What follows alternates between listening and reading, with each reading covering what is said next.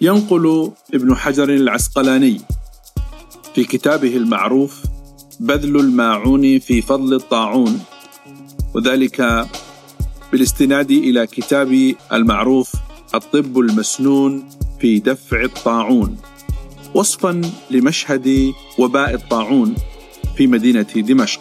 فيقول وأما دمشق فإنني كنت بها فشاهدت حالها الحائل وحائطها المائل وحصل للناس الخضوع والخشوع والتضرع والتوجع والتوبة والإنابة وبلغ عدد من يموت داخل السور خاصة في كل يوم ألف نفس. وصلى الخطيب بالجامع على خمسة كذا وستين نفسا دفعة واحدة. فكان ذلك امرا مهولا وحصل بسبب ذلك في الجامع ضجة عظيمة. أهلا ومرحبا بكم إلى بودكاست السردية صفر. معي أنا محجوب الزويري. في الحلقة السابعة من بودكاست السردية صفر يتناول راوي السردية التفاعل المجتمعي مع جائحة فيروس كورونا. ويبدو أن هذا التفاعل المجتمعي له جذوره في تراثنا العربي الإسلامي. فالإنسان هو الإنسان والخطر هو ذات الخطر والتفاعلات البشرية والنفسية الإنسانية يبدو أنها لا تتغير كثيرا مهما كان الزمان.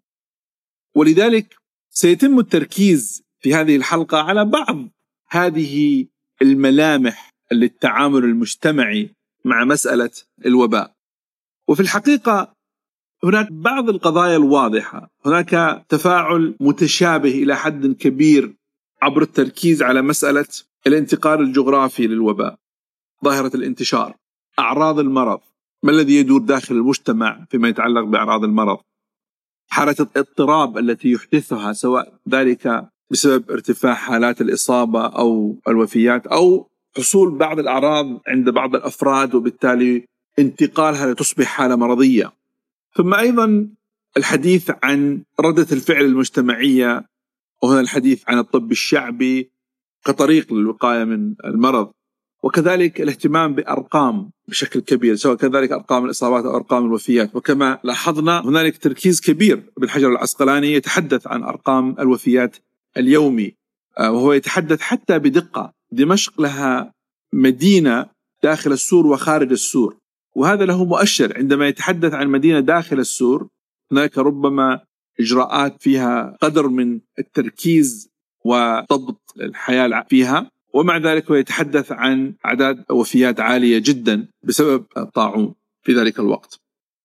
المسألة الأخرى الملفته للانتباه ما ذكره مؤرخ في الأندلس الحقيقة عن مسألة أعراض الطاعون وهو يرصد في ذلك الوقت ما يبدو أنه كان يتردد سواء عبر أهل الاختصاص ولكن أصبح معروفا لديه كمؤرخ هذه المسألة.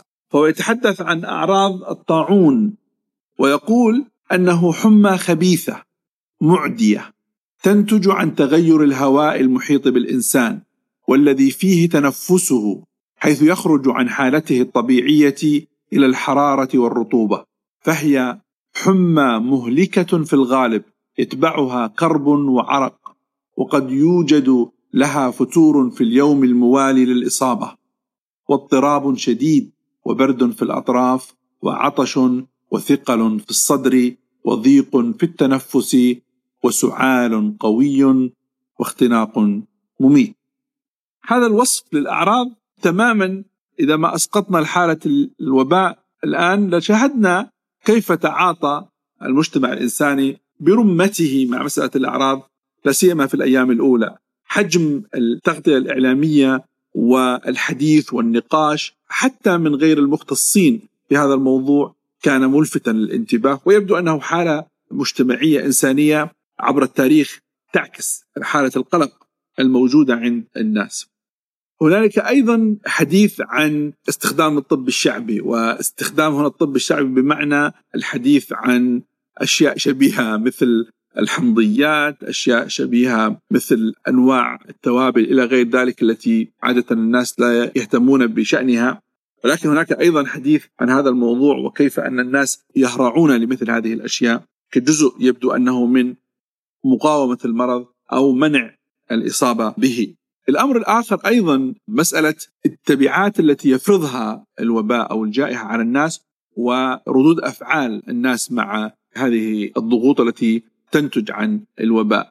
ونجد بشكل واضح أن المصادر تتحدث عن زوال مجتمعات تتحدث عن تغيرات ديموغرافية بالكامل تتحدث عن زوال مدن تتحدث عن عمليات إحلال ديموغرافي أو سكاني في بعض المناطق وخلو سكاني من بعض المناطق. وهذا أمر ملفت للانتباه وحتى في التاريخ الحديث هناك هجرات بشرية تمت بفعل هذه الأوبئة والأمراض والجوائح والتي أثرت بشكل كبير جدا في المعدلات السكانية في كثير من المناطق في العالم. ومن هنا يأتي الحديث عن التفاعل المجتمعي مع أمر الجائحة وطريقة إظهار هذا التعاطي. هنالك حديث مثلا عن زوال اقتصادات سواء كانت صغيرة على مستوى الأفراد، زوال فرص عمل، تأثر حياة الناس الاقتصادية والاجتماعية، يتحدثون عن السوق، يتحدثون عن الحرف، كل هذه تتأثر بشكل كبير. ويبدو أنه أيضا في الوقت الذي تزول فيه بعض هذه الأنشطة تظهر أنشطة أخرى وتصبح أكثر أهمية. والمحزن والمؤسف أن أولئك الذين عليهم مسؤولية دفن آه، الموتى تزدهر تجارتهم بشكل كبير جدا. حتى أن ابن حجر العسقلاني يعني يقول بالنص ولقد كثرت أرزاق الجنائزية والحديث هنا عن دمشق وبسبب وباء الطاعون. وهذا بالتأكيد يذكرنا بالمنصات التي كانت موجودة للتواصل ولم يكن يأبه بها كثير من الناس لعقد على اللقاءات والمؤتمرات إلى غير ذلك وأصبحت في يوم وليلة مهمة جدا والكل يعرف كم ازدادت أعداد المستخدمين لها بشكل كبير جدا. وكيف أنها حتى اقتصاديا انتعشت بشكل كبير جدا وهذا بالتأكيد سيدفع إلى نوع من تزايد الاهتمام بمثل هذه المنصات في المستقبل لا شك بأنه التعاطي المجتمعي لا يبدو أنه يختلف بين الماضي والحاضر وبأن الوباء هو الوباء والجائحة هي الجائحة والقلق الإنساني هو القلق الإنساني والخوف من المرض أو الموت هو ذاته عند الإنسان وبالتالي يبتكر الإنسان في محاولة التخفيف على نفسه والتقليل من آثار الجائحة.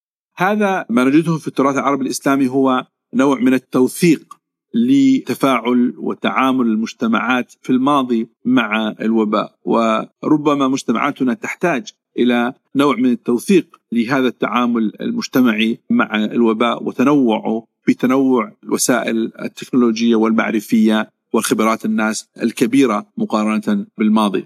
ولذلك التعامل أو التفاعل المجتمعي مع أمر الجائحة أمر في غاية الأهمية وهو حديث يطول يعني لا يكفيه بضع دقائق.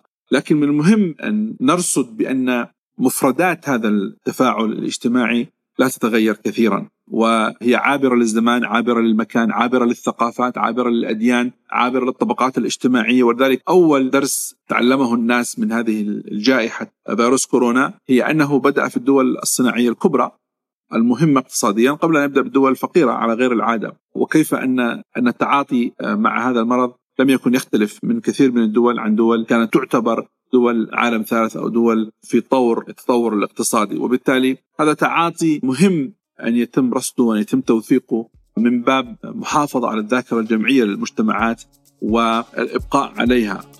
لأنه هذه الأوبئة وهذه الظروف تمر لكن من المهم أن تبقى بعض الدروس تنقل للأجيال القادمة عن تعاطي المجتمعات مع مسألة الجائحة. على أمل اللقاء بكم في حلقة قادمة دمتم بخير وبركة وحفظ الله الجميع.